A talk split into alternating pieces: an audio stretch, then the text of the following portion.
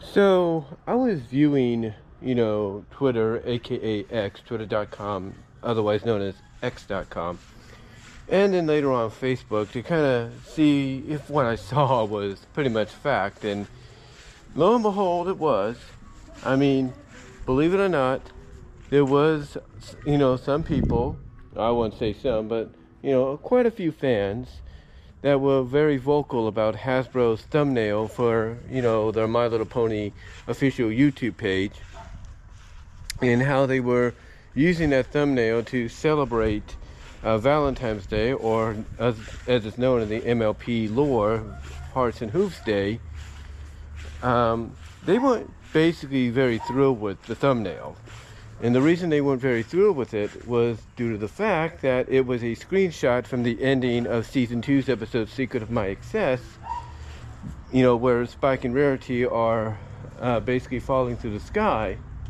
And Spike's admitting his crush on her, and she's accepting it. She's basically telling him, in her own way, very silently, that she already knows. He, you know, kind of acknowledges, you know, that she's, you know, very much aware of the of the crush and all that. But what's even more crazy, um, if you will, is that when you look at the thumbnail, they added little hearts around them, you know, to kind of emphasize that this is being released, this compilation of episodes, which is about together 68 minutes, um, is, um, you know, ba- basically being released in time to celebrate, like I said, Valentine's Day, All Hearts and Hooves Day, as it's known in the MLP. And a lot of fans got into a you know, a twit into a titter, if you will. They kind of got into a, a spat, if you will. Not not a not a very uh, disturbing spat, but basically a debatable spat. You know, because a lot of fans were, you know, looking at this and they're like, you know, they were like, no, Hasbro, you you can't promote this, you can't talk about this because, you know, it's wrong. You know, Spike's a kid, he's a baby dragon, and and such. And you have other fans counter arguing them and saying, well, that's not necessarily true because when you think about it, you know, Spike's only a few years younger than, you know, Twilight because Twilight hatched him when she was a filly. And Twilight's not that much younger than Rarity. And, you know, pretty much Spike, you know, he's a dragon. He's a lot more mature, you know, for, you know, for, you know, for what he looks like. And, you know, um, you know, dragons age slower and he's technically, you know, about the same age, if not a bit younger than Twilight and Rarity. So there's nothing really wrong with it. And, you know, again, you just have fans going back and forth. Like, you know, some not agreeing with this and some agreeing with it and some being like, look, it's fantasy. It's, you know, you can do what you want with this. You know, you don't need to take it seriously. It's fantasy. It's for fun. And, you know, mainly, in my opinion, what Hasbro's doing is they're acknowledging the fans. They're acknowledging the fans that support this ship. They're acknowledging the fact that this ship, you know, between Spike and Rarity, Sparity, if you will, uh, you know, that's the name the ship is known for, or known as.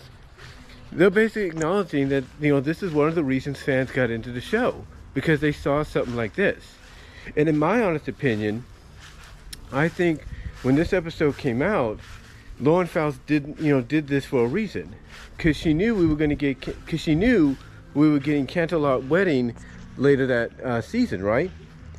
So her release in Secret of My Excess before that, I think it was before that, was to set the tone of the fact that she recognized, you know, being a fan, you know, being a fan growing up herself, you know, she recognized the fact that, you know, one thing that was always associated with, you know, girl franchises and everything, or franchises targeted at girls, was there was romance. There was always going to be romance, you know, at play you know, and that's what we got, you know, and that's what she, we got here, you know, in MLP, mostly in the second season. You know, we got a little bit of romance, you know, the acknowledgement of the crush between Spike and Rarity, and kind of setting the tone for the fact that we were going to get more of that, you know, in the seasons to come, in episodes to come. And lo and behold, we got it in probably what is considered one of the best uh, season finales MLP has done, and probably one of the best you know, mini movies, you know, mini series, finales to ever help put a show like MLP Friendship is Magic on the map, and that's Canterlot Wedding. Now, throughout the rest of the show's run, of course, you know, Spike and Rarity's uh, relationship would be, you know, on and off. There is no doubt about that. And what I mean by on and off is that, season two would still see it be focused on, and then of course season three kind of had a little bit of it, but it cooled off, and then between season three, four, five, six, and even seven, it was kind of up and down. Like you would have your moments sporadically, you know, but not as much as like let's say the first two and a half seasons.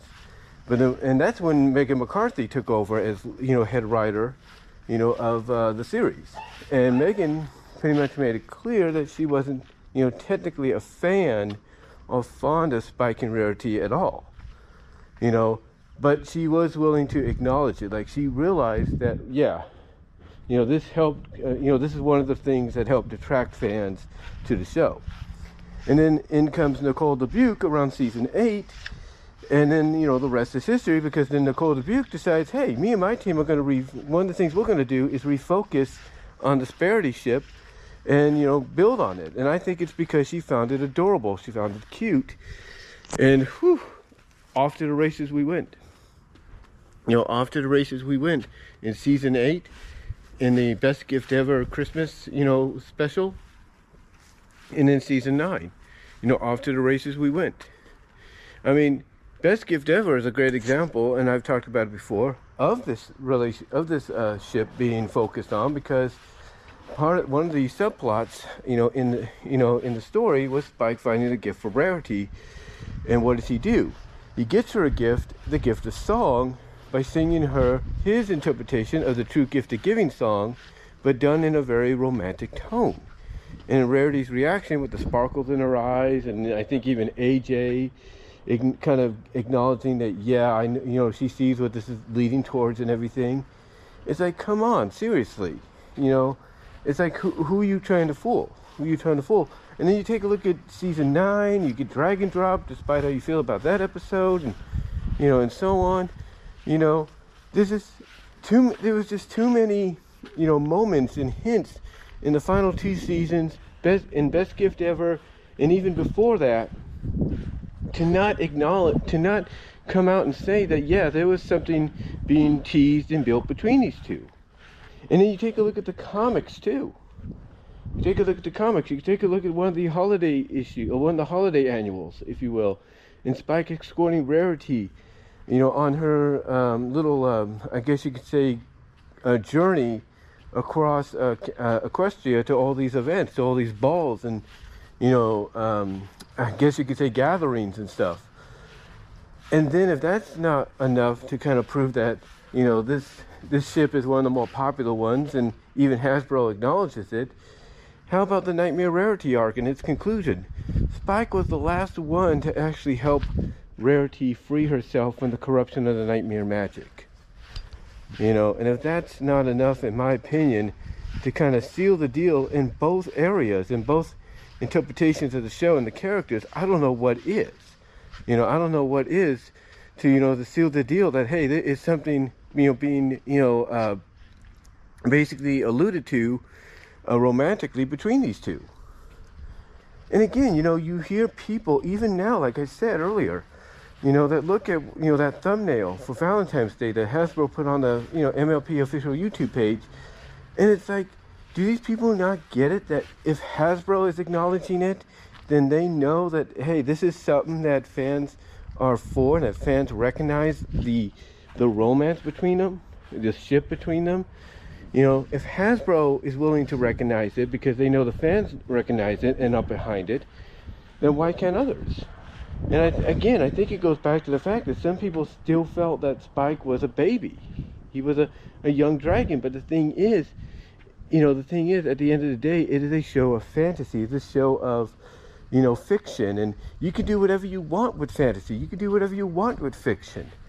You know, and if you want to interpretate, you know, and I'm sure the writers did this as well when they worked on the show. If you want to interpretate Spike being a, a little younger in age than Twilight and Rarity, thus making it acceptable for him to be with Rarity, or at least try something with Rarity, then that shouldn't be an issue. You know, that shouldn't be an issue at all. But, you know, there are fans still that feel like it it's not a good idea because one of the reasons fans used to talk about, I don't know if they talk about it still, is they always felt like Rarity was manipulating him. But, you know, that wasn't always the case. That wasn't always the case. And if it was, Dragon Dropped pretty much sealed the deal for her to realize that she actually cared about Spike more so than just as a friend or just as a helper. Like, she wants to be with him. I mean, come on, the ending with him holding out his hand for her hoof and everything and saying that he, he still wants his rarity time. And, and her reaction, even when he mentioned his time with Gabby, you know, she still had that look, that smile on her face, like, yeah, you know, like, yeah, I'm happy for you, but, you know, I'm still a little jealous, you know, you were with somebody else. I mean, Despio said it best in his uh, collab review with Voice of Reason, you know, that in that, in that episode, Rarity took it, you know, took it along the lines of being akin to, you know, Spike cheating on her and everything. And even Despio joked about the fact that, hey, you got two girls that want personal time with him. Go for it. You know?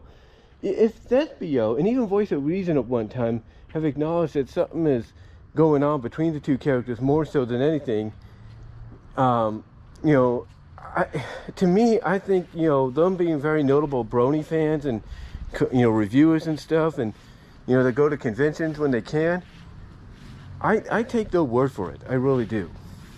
And as far as like Lauren Faust playing it off like, oh, it's nothing serious and everything, she's just trolling the fans. She knows the fans support it. She knows the fans are behind it.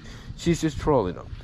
So, to me, at the end of the day, I look at the ship as being something that, whether you liked it or you're not, is here to stay. And, uh, you know, and it's something that Hasbro is finally acknowledging and pretty much confirming as being real and official. But let me know what your thoughts are. Comment down below, live chat during the premiere, and I'll talk to you later.